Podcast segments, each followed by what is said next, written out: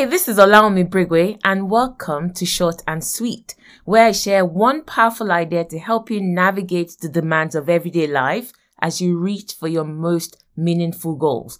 Each episode is a short clip that will surely add sweetness to your day.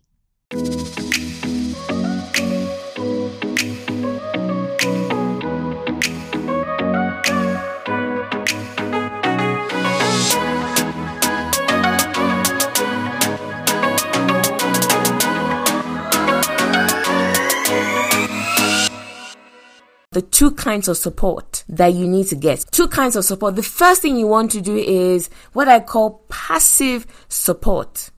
You need passive support. And that's literally by surrounding yourself with people that are killing it in that area that you're struggling.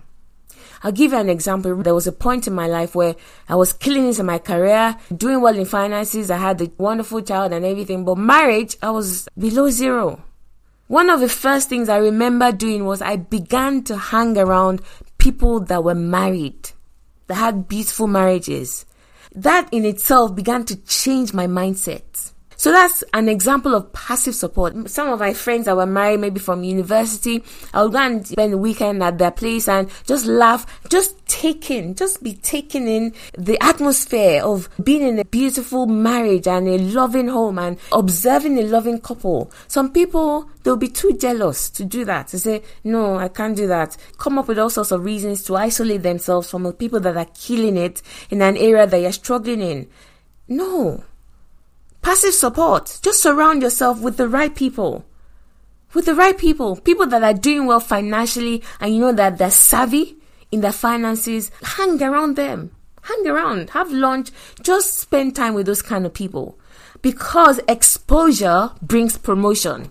It's doing something to the way you think. It's expanding your mind.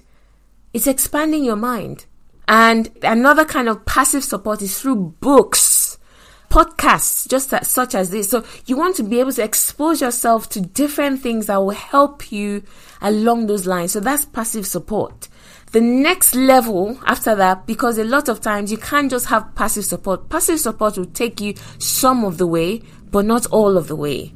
The next level of support that you need is active support, where you literally now partner with someone or a group of people for hands-on support such as having a coach or an accountability partner, someone that will hold you accountable.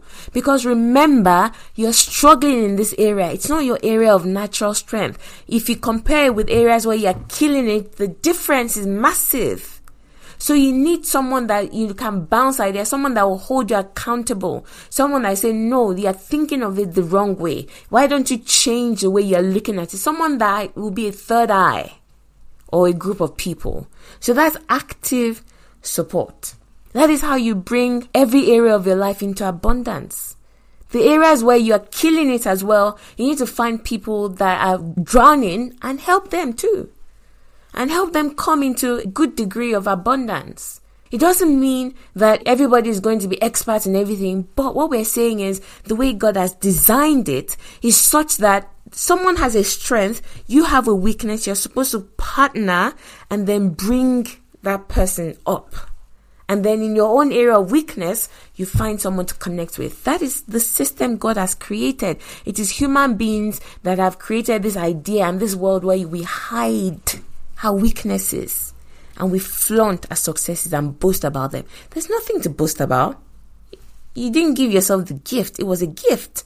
It was never God's intention for any one of us to go it alone. God did not create people to be islands. You don't see it anywhere in the Bible. Where someone that achieved a good level of success that was alone. Daniel had Shadrach, Meshach, and Abednego. Esther had the eunuch to start with, and then had Mordecai. Look throughout the Bible, Jesus had the disciples. It is not God's intention that we should be lone rangers. So find the right people to link hands with so that strength is balanced out. If somebody is weak and you're strong, if you link hands with them, the strength becomes balanced. That's how God wants it to be.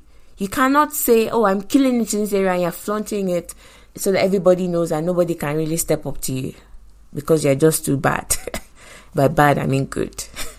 no, that's not God's intention.